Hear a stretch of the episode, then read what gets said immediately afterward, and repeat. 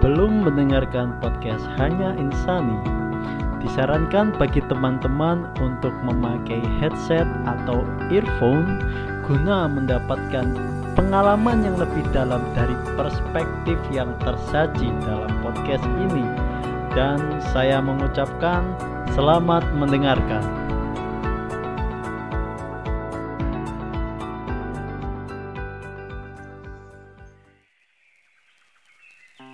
Halo semuanya, ketemu lagi dengan saya Malang Ghazali dalam podcast Hanya Insani. Di dalam sesi ini kita kedatangan kamu nih, saya kedatangan tamu seorang L P D P awardee dan dia akan sharing tentang pengalamannya.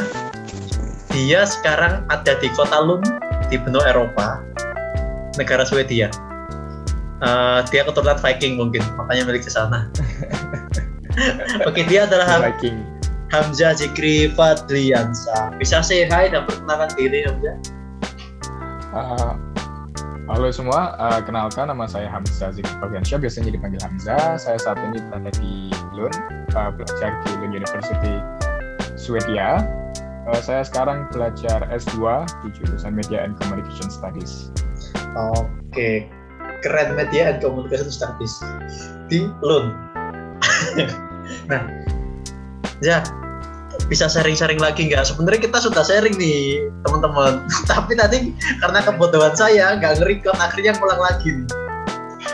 Nah, bisa ulang lagi nggak? Ya? Tadi sharing gimana pengalaman dulu pas daftar L P D P, apa aja pilihan-pilihan kamu persiapkan. Apalagi kita kan beda, uh, beda. Maksudnya kita nggak nggak mainstream. Jalur yang kita tempuh yaitu jalur afirmasi. Di mana jalur reguler kan biasanya banyak loh. Afirmasi ini sedikit kurang peminatnya. Padahal banyak keuntungannya loh. Coba jelaskan sedikit, Hamzah. Apa itu afirmasi sih? Kalau yang jalur afirmasi itu setahu saya waktu dua ribu sembilan belas, aku nggak tahu kalau hmm. yang di tahun-tahun ya, sekarang terbaru. Itu ya terbaru apa ada perbedaan signifikan atau enggak. Kalau yang di tahun dua ribu sembilan belas itu kalau nggak salah ada tiga atau empat gitu afirmasi. Yang pertama afirmasi alumni bermisi, yang kedua keluarga prasejahtera, yang ketiga nah. daerah I K T, yang keempat hmm. putra putri Papua. Kalau nggak salah ada empat gitu. Terus untuk yang jalur afirmasi sendiri itu bareng sama targeted group, Uh, itu pilihan kampusnya lebih banyak daripada yang reguler, tapi konsekuensinya juga lebih banyak berkas yang diminta, meskipun uh, bakal beda-beda tergantung jalurnya. Kalau misalnya di jalur afirmasi bidignisi itu kita diminta I P K minimal itu tiga koma lima puluh, terus I E L T S itu enam koma nol paling kecil, sementara yang reguler itu minimal enam koma lima. Tapi hmm. kalau misalnya kalau di kalau di mana? Ini untuk yang luar negeri, untuk yang alum, yang afirmasi itu kalau misal nggak punya I E L T S bisa buka I T P dulu. Tapi kalau yang reguler nggak punya I E L T S nggak bisa. Hmm. Yang tujuan luar negeri. Hmm. Itu. Itu. Jadi itulah afirmasi. Nah, dulu dari berarti Hamzah ngambil afirmasi yang alumni bidignisi. Alumni bidignisi. Berkah-berkahnya yang beda atau yang tambahan itu apa aja? Seingatmu. Kalau yang detail aku nggak tahu lengkap, tapi seingatku itu kayak minta surat keterangan bidignisi dari kampus. Oh, oke. Okay. Aku sharing juga. Aku dulu tuh dua ribu sembilan belas bareng sama Hamzah sebenarnya. Karena aku gelombang pertama, Hamzah gelombang kedua. Jadi Hamzah ada ada orang yang ditanya itu dulu sebelum dia nanti. Nah, dulu tuh kan aku ngambil afirmasi yang keluarga prasejahtera. Kenapa aku memilih itu? Karena I E L T S ku enam. Dari dua kali tes. Nah, itu ada berkas tambahan sih, yaitu adalah kalau aku nggak salah ingat, surat gaji orang tua harus dicantumkan, soalnya takut maka membohongi kan. Terus sama surat keterangan tidak mampu yang diminta dari kelurahan setempat. Nah, itu dan itu susah susah-susah gampang sih sebenarnya, tergantung dari benar-benar prasejahtera atau enggak dan tergantung dari kelurahannya kalau mau ngeluarin. Sedikit, sedikit pengalaman dulu kamu pas nyari da- berkas itu di kampus penuh drama nggak, Zah? Enggak, enggak juga sih. Waktu itu dramanya cuma pas kerja, soalnya waktu itu kan aku kudu ke kampus pas hari kerja juga. Hmm. Jadi kerjanya W F H. Oh, eh W F H apa? W F C? Work from campus. enggak, kerjanya udah tak selesain sebelum berangkat ke kampus. Oh, oke, okay. Pokoknya bisa. Terus gitu, jadi aku kayak dari Surabaya O T W ke Malang buat aktivitas itu, terus langsung pulang, langsung berangkat lagi. P P berarti? P P. Motoran? Naik kereta. Oh, naik kereta. Oh, nyebur. Oh, lumayan berarti ya, habis satu jam setengah kan? Berarti kalau nyebur? Iya, lumayan. Aku ada drama lagi lucu lagi pas ngambil surat, nyari surat S K T M nih. Ada drama juga yang lain. Di mana? Si aku oh ada drama nih. Pas aku kan kerja toh di U P B dulu kan. Motoran P P dua kali malah cuy. Soalnya gara-gara part pertama aku pulang, lurai nggak ono. Akhirnya balik lagi. Terus balik lagi. Baru ada lurahnya, itu pun aku harus ke rumahnya soalnya dia nggak di kantor kelurahan. Eh ya Allah, kok aku kesel lurah kemana aja, kok nggak kok nggak di kantornya, malah malah di rumahnya. Ya emang gitu sih lurahku, jadi apa bisa urusan apa apa susah.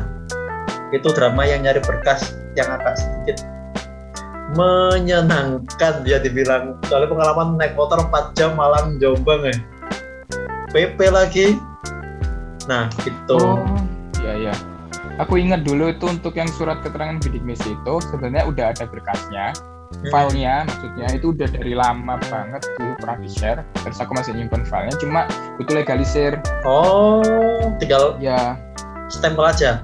Ya, iya, waktu legalisir itu kudu dibawa pas itu pas kita mau wawancara atau apa gitu. Waktu itu aku temenku waktu itu itu hari apa ya, waktu itu masih hari tes T P A kayak gitu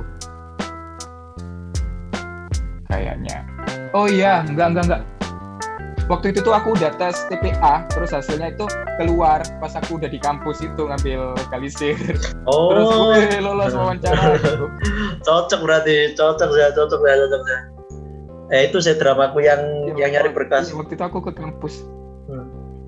Ya waktu itu aku ke kampus minta legalisir, terus pas di jalan pulang itu pengumuman lolos wawan lolos ke tahap wawancara kayak gitu loh. Kaget kali. Berarti dirimu seneng banget pas dapat pengumuman lolos wawancara itu. Lolos tahap seleksi T P A-nya iya. Belum masuk ke tahap wawancaranya. Jadi kayak untung aku udah dapat legalisirnya, gitu kan tinggal tinggal menjadi wawancara.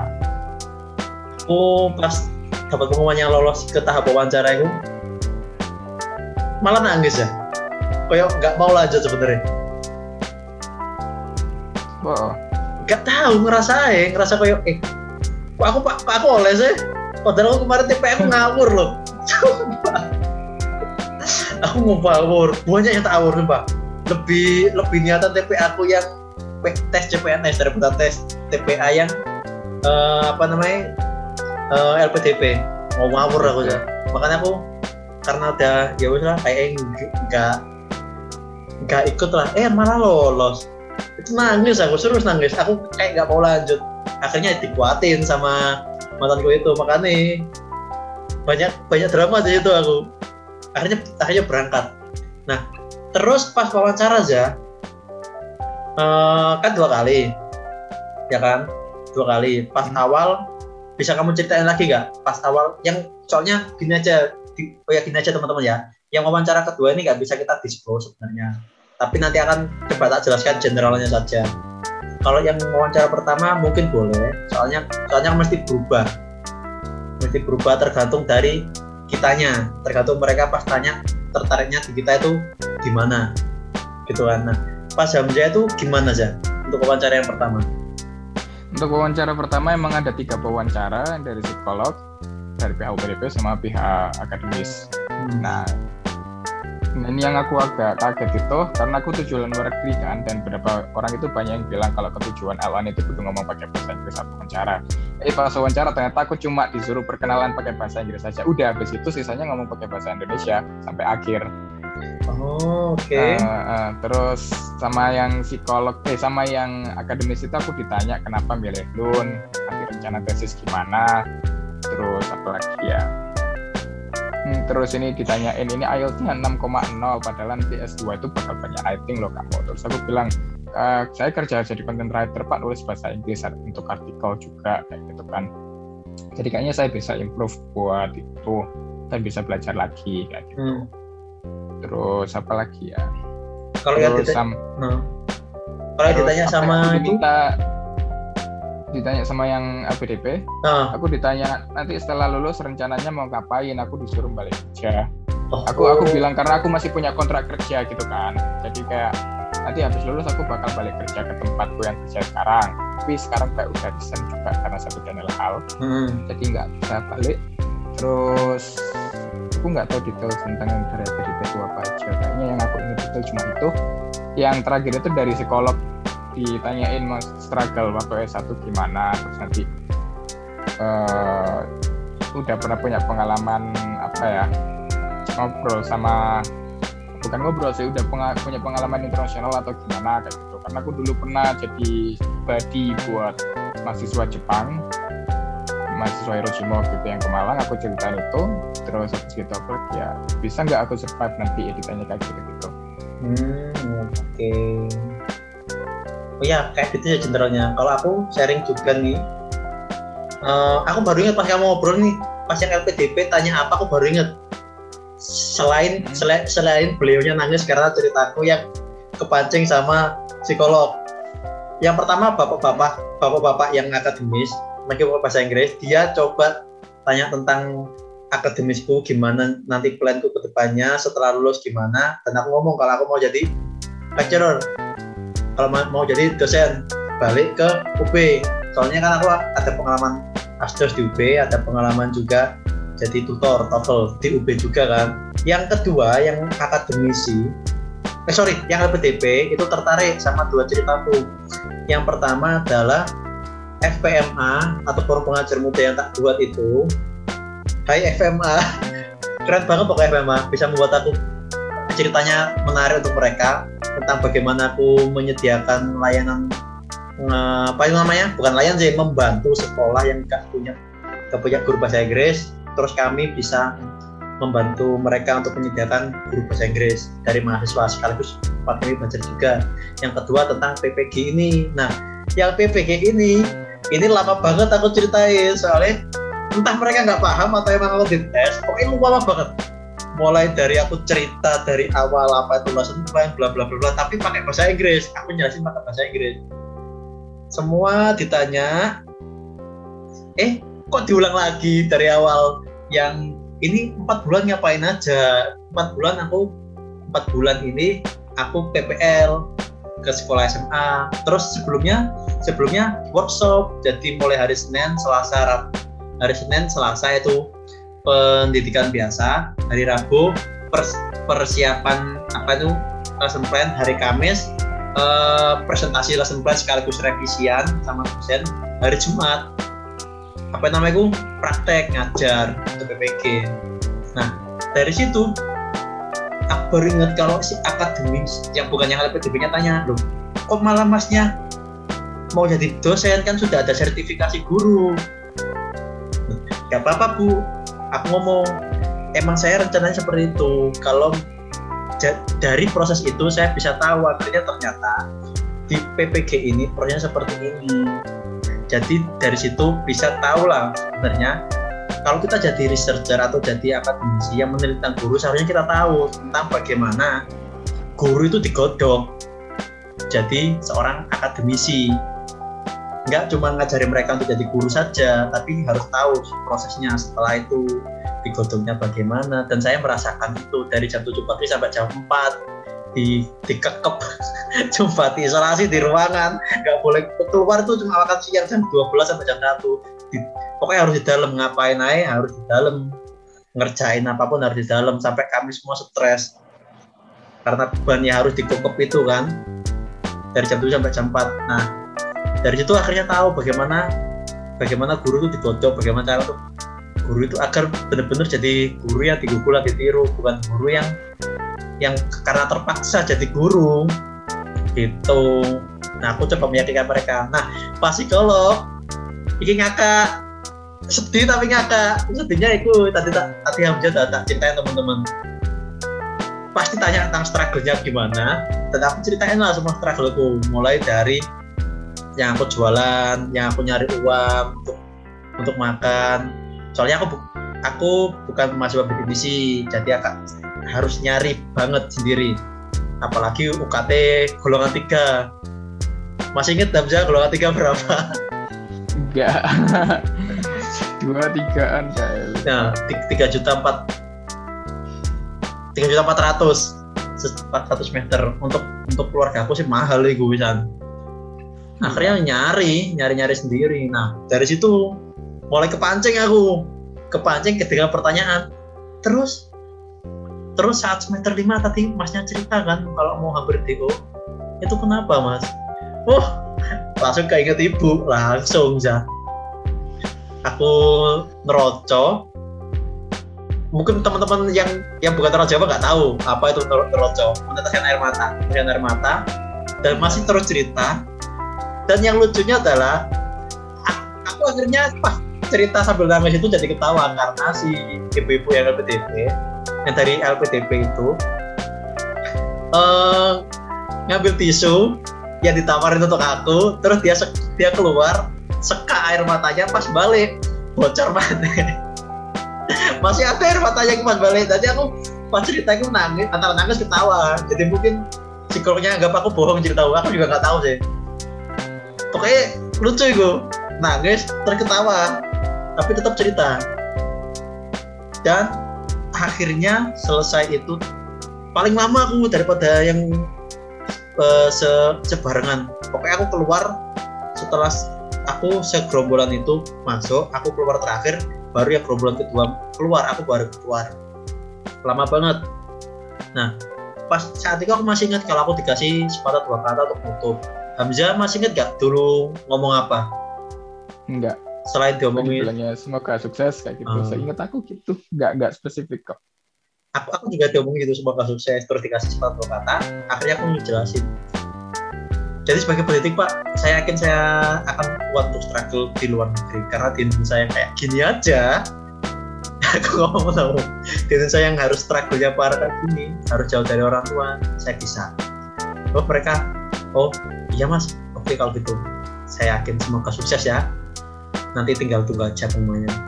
Gitu. Akhirnya loncat lah nunggu berapa berapa lama aja kamu dulu untuk nunggu ke Ke yang kedua setengah jam sejaman ya. Iya. Setengah jaman sampai sejam. Hmm. Nah, itu gimana untuk yang kedua? Secara general aja, soalnya kita nggak bisa mendiskusikan secara kedua itu. Yang wawancara kedua itu wawancara kebangsaan, jadi kayak kita diskusi masalah. Aku lebih ke arah diskusi sih, bukan ke arah kayak ditanya-tanya gitu sih untuk yang wawancara kedua. Ditanya tentang pendapat kita, terus kayak tentang apa ya, tentang isu-isu yang lagi booming di Indonesia kayak gitu, terus solusinya gimana, harusnya gimana kayak gitu. Hmm. Itu oh, aja. Oke. Hampir sama sih. Pokoknya kalau teman-teman mau tahu yang wawancara kedua harus update dengan berita atau isu-isu. Iya benar. Yang yang sedang apa ya, sedang marak lah saat hmm. itu. Misalkan sekarang nih lagi marak COVID, penanganan COVID. Mungkin nanti kan bisa jadi pertanyaan. Bisa jadi keluar. Ya. Uh, kayak dulu pun aku nggak mau disclose, tapi aku kaget sebenarnya. Wih, kok ini keluar di pertanyaanku? Dan aku lihat di sampingku semuanya siap. Sampai ada yang kok oh, kayak pidato aja aku, aku dengernya lancar banget. Sedangkan aku, aku lebih ke diskusi sama bapaknya. Soalnya bapaknya bakal aku diskusi malah. Oh, banyak diskusi sama orang ya. Paling lama, paling lama lagi. Nah, dramanya adalah pas akhir ditanyain, Mas, sampean ini mau lanjut atau gimana? Uh, sepertinya saya nggak lanjut, Pak. Mending saya saya nggak nggak jelas. Kalau misalkan boleh untuk mundur, saya nggak jelas. Tuh. Tapi ya udah Mas, sampean keluar aja dulu. Gitu ya wes aku ya, disuruh keluar. Heeh. Ya udah sampai keluar aja Mas, sudah selesai dengan saya. Untuk hasil perjalanan tuh aja hasilnya. Ya wes, aku nanti. Aku masih apa ya diambang itu. dan timbang-timbang gitu ya, antara seneng nggak, seneng nggak, seneng nggak, seneng nggak gitu loh. Nah pas ada ternyata nggak keluar, eh ternyata nggak lolos, pas tentunya keluar, aku seneng banget. Akhirnya, eh bisa kerja kayak ini kak.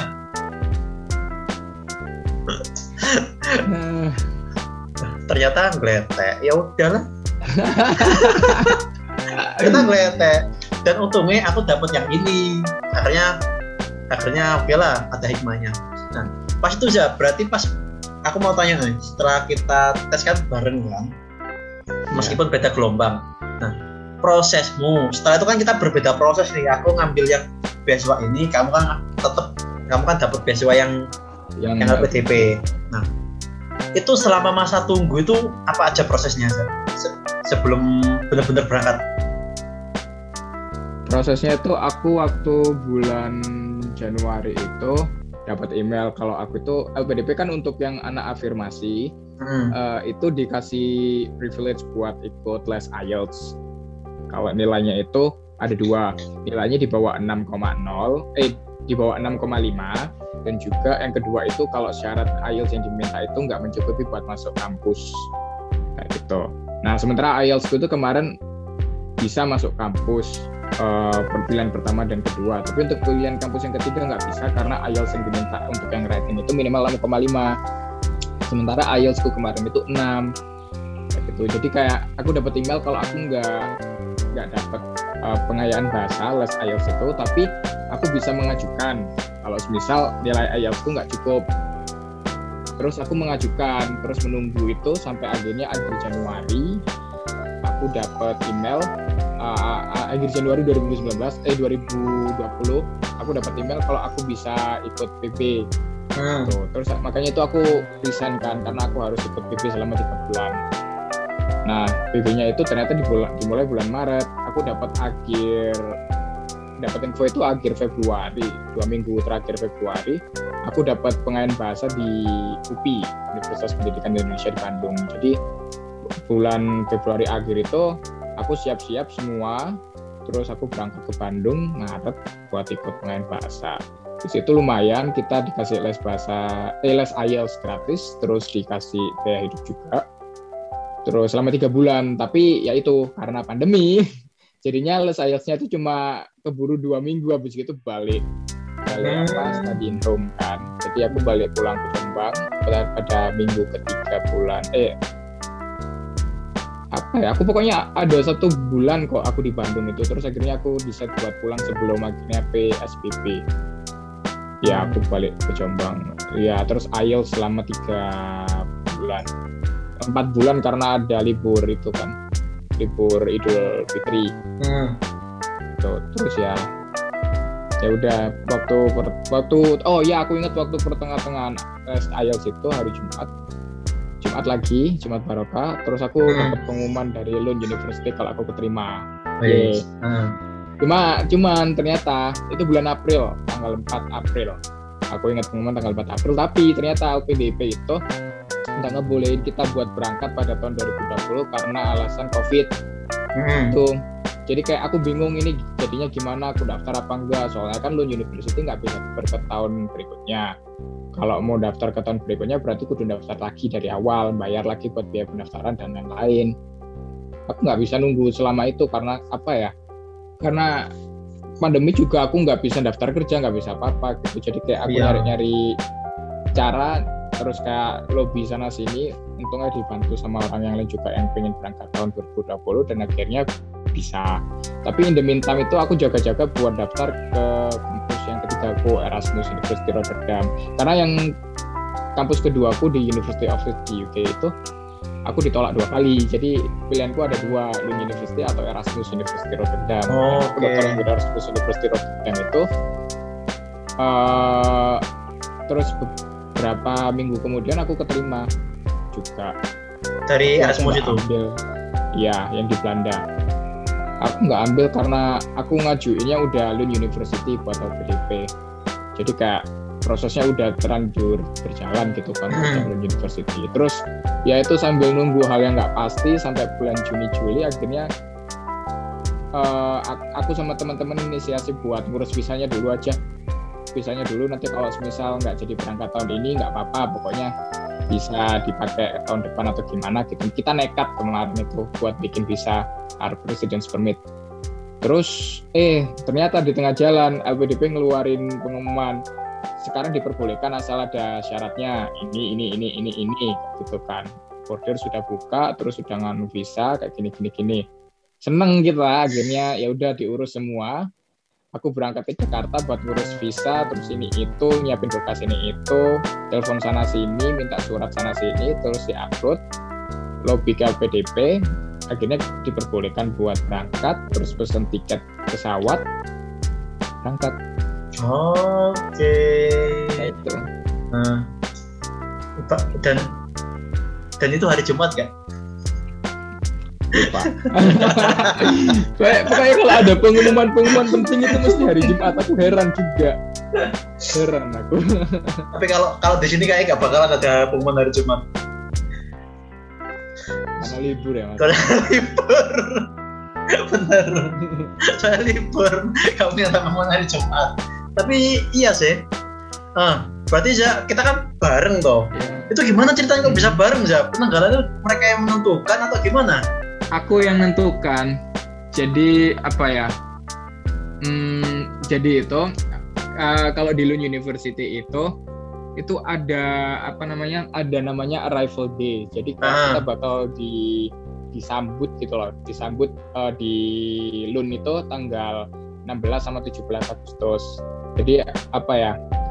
Aku sama teman-teman rencana buat datang tanggal enam belas karena biar kita tahu nanti, soalnya kan sampainya di Lund itu kan kita turun di Central Station. Hmm. Nah itu kudu ngambil kunci dulu. Nah tempat ngambil kunci ini ternyata jauh banget. Untung pihak kampus itu nyediain satu bus buat kita jalan, buat kita jalan dari Central Station ke tempat ngambil kunci kosan. Hmm. Dianterin lah kita naik naik naik shuttle bus, terus habis itu diantar juga naik mobil ke tempat kosan masing-masing. Nah makanya kita pilih tanggal enam belas sama tujuh belas itu buat tiba di Lund.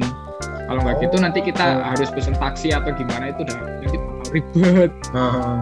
Tuh. Jadi itu akhirnya di-set buat tanggal enam belas, terus kita propose naik pesawat ini tanggal segini, udah. Berapa orang? Berapa orang yang berangkat? Ja. Waktu itu yang kuliah berangkat kita bareng sih, untungnya aku uh. berangkatnya bareng sama teman-teman yang lain. Ada aku, temanku satu, temanku satu lagi, temanku satu lagi, temanku satu, enam, enam sampai tujuh orang. Itu di Lund semua? Di Lund semua. Under under under L P D P semua. Ada yang mandiri, ada juga yang beasiswa dari Swedish Institute. Oh, oke. Okay. Berarti tipenya beda-beda, cuma berangkat bareng ya. Mm-mm. Untung ya ada temennya dirimu. Iya, soalnya kayak apa ya, karena dari apa ya, K B R I Swedia itu yang ada di Indonesia itu uh, mereka kayak kerjasama sama P P I Swedia gitu, direkap siapa aja yang mau berangkat ke Swedia, terus dibikin grup hmm. Facebook, terus tahu anak yang Lund di siapa aja, yang yang di Stockholm siapa aja, terus akhirnya kayak kita saling apa cecetan di situ. Juga di grup itu juga dikasih tahu nanti cara cari akomodasi gimana, apa aja yang perlu disiapkan, pengurusan visa gimana. Jadi kayak ada webinar juga sering. Terus di apa? Terus akhirnya kan kita kenal satu lama satu sama lain lewat Facebook itu. Terus ada teman yang japri mau dimasukkan ke grup kayak gitu. Terus ya itu akhirnya kita saling kenal di grup yang Lund ini siapa aja, jurusan apa aja. Terus kayak kita janjian mau berangkat tanggal berapa, tanggal segini ya. Itu janjian. Oh. Akhirnya kita sempat kenal sebelum bertemu. Oh, oke, okay. Keren berarti. Maksudnya kalian mau bareng-bareng berjuang gitu loh. Iya. Kerennya itu. Sama... dan, dan dan itu yang aku rasa kayak Indonesia banget. Seriusan, seriusan. Karena, ya soalnya banyak orang yang kesini juga kayaknya. Kenapa hmm. kok kita ambilin itu? Soalnya aku kemarin bareng-bareng. Kemarin di sini cuma dua orang dan itu yang ngaturin ya ada orang pemerintahnya sendiri sini. Enak sebenarnya, cuman kayak ada sesuatu yang hilang gitu loh. Karena aku biasa ya. biasa ngurus kesana sini, diobat-abit bareng-bareng gitu kan. Eh diurusin semua. Kayak ada yang hilang gitu aja. Itu enak kalau nggak gitu. Ah, thank you langsung Pak. Ini iya ini ngurusnya kemarin kita ribet lagi, apalagi pas waktu nggak dibolehin berangkat itu. Jadi pihak pihak K B R I itu kayak ngelobi pihak L P D P gitu, diperbolehkan diperbolehkan. Ya boleh. Ya. Oh, alhamdulillah dapat ada yang bantu ya. K B R I pun bantu sama pihak K B R I juga buat ngelobi L P D P diperbolehin aja lah. Oke. Oke. Kalau kemarin enak. Pokoknya tinggal aku dulu yang di sini. Akan sedikit cerita nih.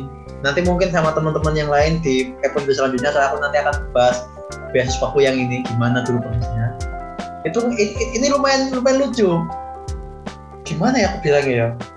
Aku dapat surat dari kampus, ya kan?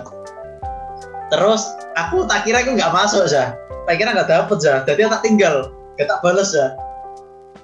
Kalau aku terima itu nggak tak balas, aku mau ngambil aku nggak soalnya tulisannya fee paying kan. Eh, geletak di telepon aku sama pihak sininya, pemerintahnya. Aku di telepon empat kali ya. Eh, lima kali, gak enam kali. Gak tak angkatnya tiga kali. Yang tiga kali gak tak angkat dari sini langsung. Soal, so, eh, sorry empat kali gak tak angkat dari sini langsung. Karena aku di atas motor. Oke, terus? Terus aku berhenti nyari mie ayam, coba. Iki aku berhenti nyari mie ayam, pas makan mie ayam, kok keder. H P ku. Oh, H P ku kan di dalam tas keder. Terus mau angkat nomornya apa yo? Kok enam tujuh tiga? Ada tiga nomor enam tujuh tiga, terus yang satu enam dua. Aku nggak tahu enam tujuh tiga itu nomor apa. Aku soalnya nggak terus angkat. Nah, ini nggak keangkat lagi. Aku telat. Terus yang ke yang terakhir yang ke enam berarti ini baru keangkat dan ngomongnya pakai bahasa Inggris. Aku lagi lagi makan mie ayam, lagi ngobrol sama orang yang jual ngepas Jawa bahasa Inggris. Kaget aku. Eh terus uh, kamu mau ngambil gak? Kata kata teman saya yang di Brunei, kamu dapat beasiswa, kamu mau ngambil gak? Kok dari email dari U P D belum kamu jawab. Eh, eh, aku kata aku, ya saya mau ngambil. Ini maksudnya gimana? Aku aku agak, agak hang kan soalnya. Ini maksudnya soalnya aku tak tak lupakan, udah, udah lama gitu loh, udah, udah lama. Mungkin aku nggak lolos ya. Aku kaget makan mie ayam, lagi enak-enak, lagi menikmati, apalagi di pinggir di pinggir sawah, lagi menikmati pemandangan. Hmm. Baru baru tak aku, baru aku jadinya hang. Ini emang dari siapa?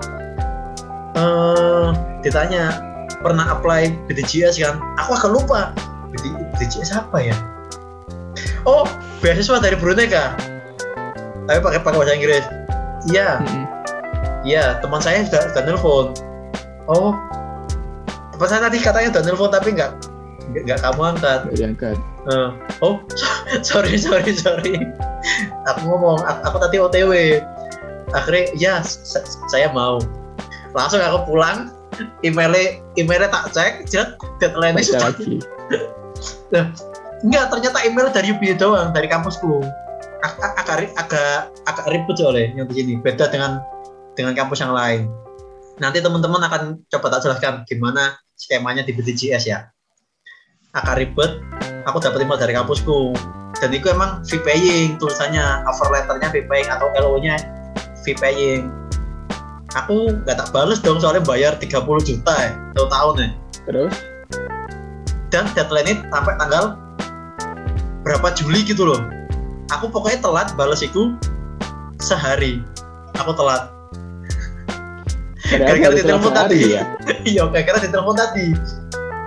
Aku, loh, aku balas tuh gara-gara ditelepon tadi. Aku balasnya telat sehari ditelepon. Karena ditelepon tadi aku baru balas. Lain kali udah nggak balas. Aku loh nggak aware juga kapan deadline-nya.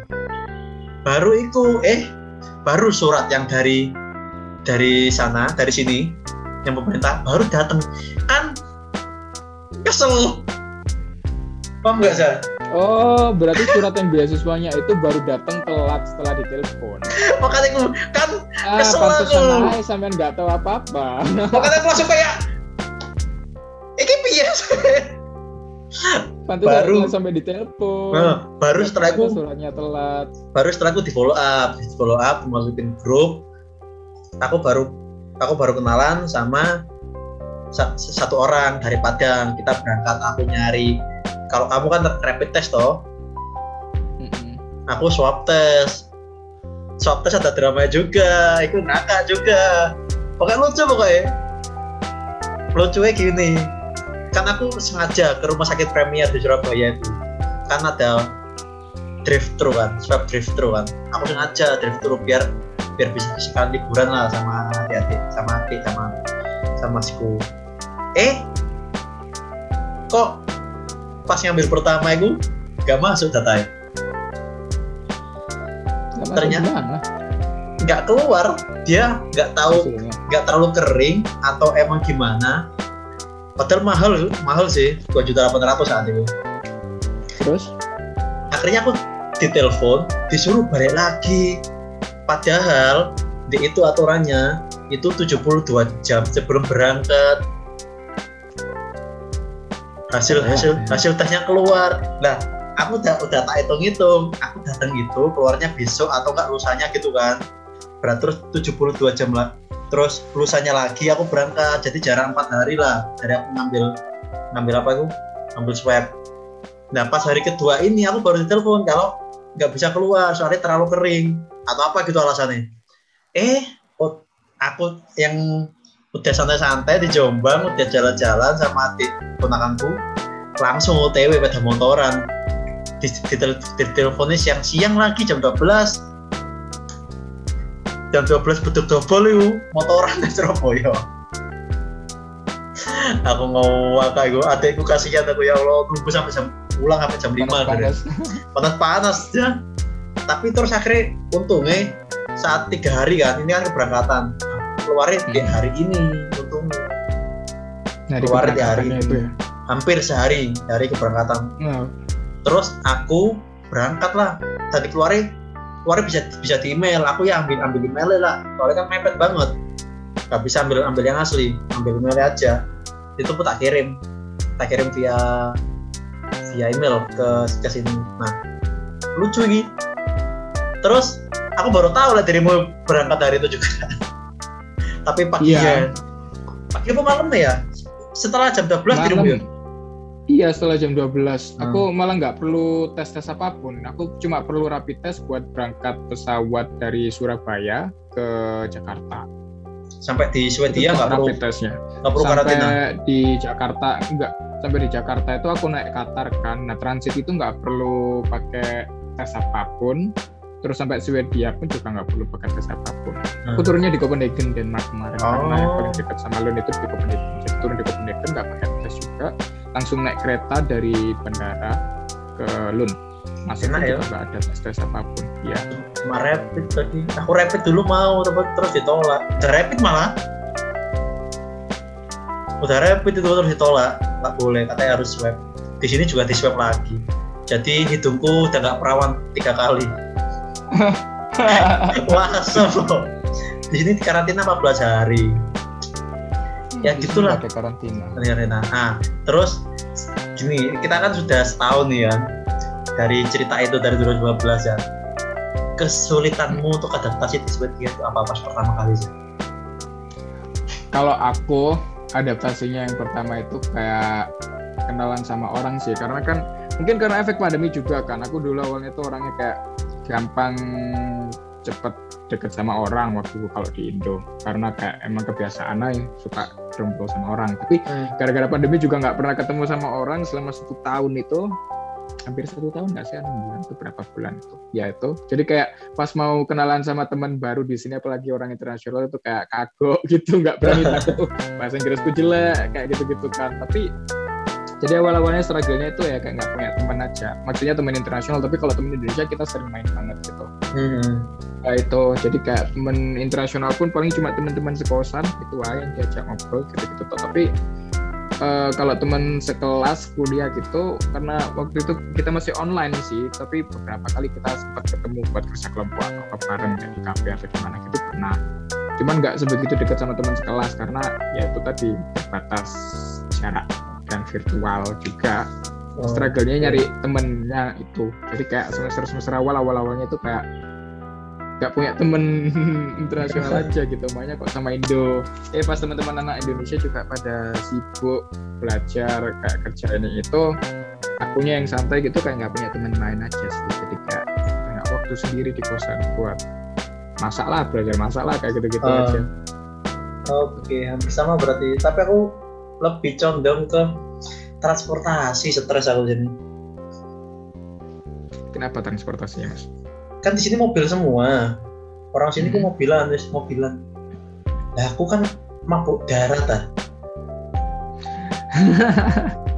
Aku pertama Untung kali, mobil, ya? eh, pertama kali kesini Gus, oh sama aku, uh, Zah, sorry, pertama kali kesini Zah itu aku turun, lihat di kanan kiriku, eh, kok mobilan semua, aku nggak ada motor sama sekali, atau ada kendaraan apa gitu kayak.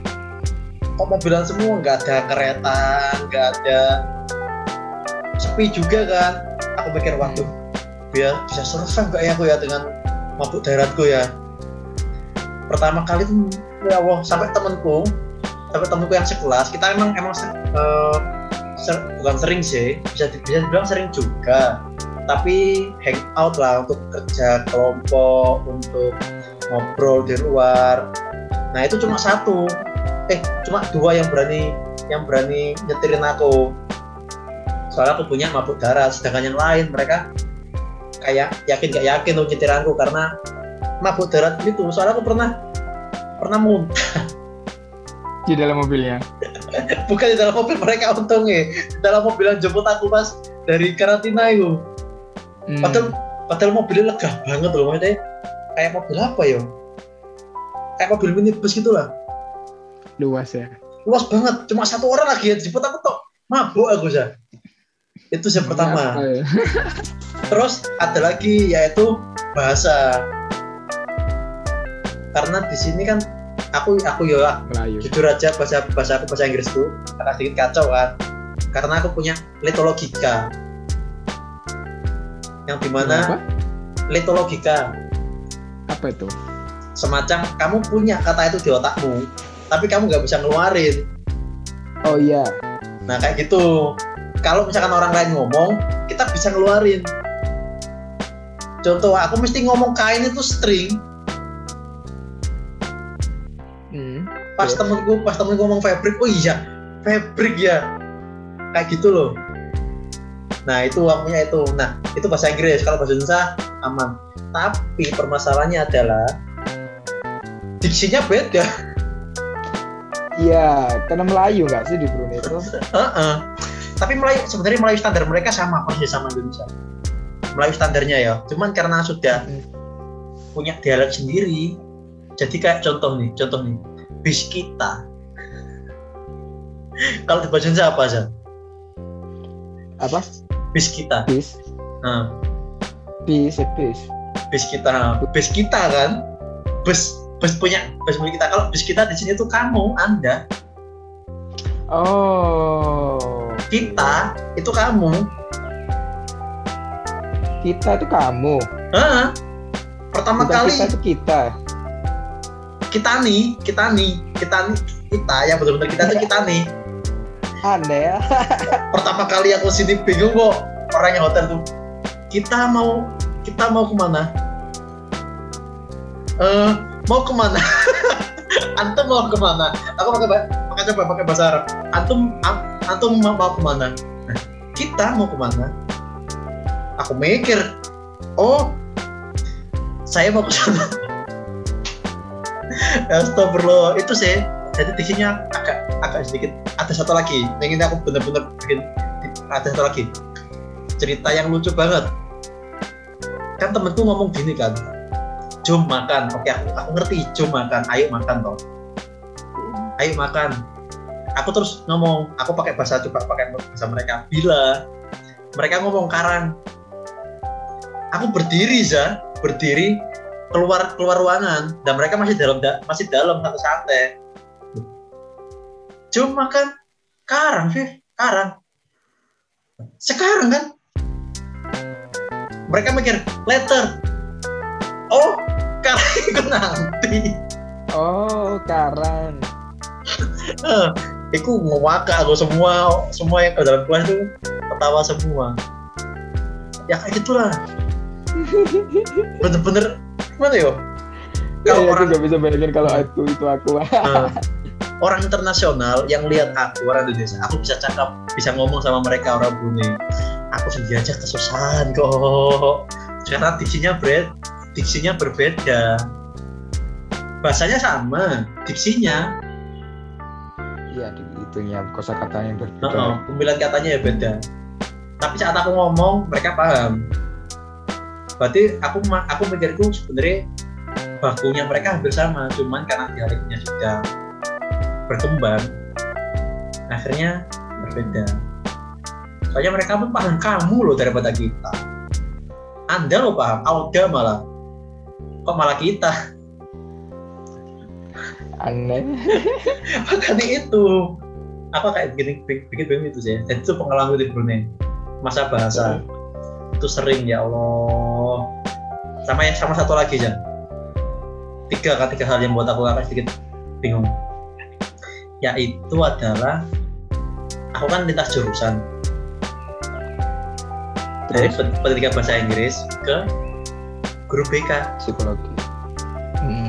Nah, struggle-nya awal-awal ya Allah, stres aku, nggak tahu Hawthorne effect itu apa, nggak tahu Juska itu apa, nggak tahu cognitive behavior therapy itu apa, stres aku awal-awal aku. Makanya aku kayak mengurung diri, ngejar semua ketertinggalan. Nah teman-temanku, setidaknya mereka bukan dari jurusan itu, tapi mereka sudah mempersiapkan diri, sedangkan aku ke counseling dulu asal pilih. Oh, itu sama kayak aku juga, saya aku juga lintas jurusan kan, dari sastra Inggris ke Media and Communication. Jadi itu kayak untungnya ini karena ilmunya itu ilmu humaniora juga ilmu sosial gitu, jadi agak sedikit-sedikit sama, kayak beberapa teori yang dipakai sama. Tapi kayak ada istilah-istilah tertentu yang aku nggak tahu dan kudu baca-baca uh. lagi kayak gitu. Tapi untungnya kayak bisa di dinalar gitu untungnya, oh. Gak ada teori-teori uh. khusus gitu kan. Ternyata sama. Yang di jurusanku itu juga nggak hanya anak dari jurusan komunikasi, komunikasi semua gitu, ada juga yang dari jurusan sastra Inggris, ada ada yang hmm. dari, dari jurusan museum kayak gitu-gitu. Hmm. Banyak kayak campur-campur, jadi kayak kita benar-benar belajar dari awal. Hmm. Gitu sih, aku yang benar-benar adaptasiku yang awal. Tapi semua alhamdulillah lancar. Alhamdulillah lancar sekarang. Oke. Aku selesai. Selesai nanti Desember sih. Jadi pulang duluan aku. Sudah satu setengah tahun sampean? Iya. Wih, cepet deh. Berarti sesuai dengan targetku dulu ya, sesuai dengan my dream path. Satu setengah tahun untuk S dua. Nggak tahu sih nanti ngambil P S D atau kuliah lagi. Lihat saja nanti. Ambillah. Kalau ada. Kalau ada. Pengenku yang lanjutin L P D P kemarin. Mau pengen nyoba yang ke U M. Manchester. Iya.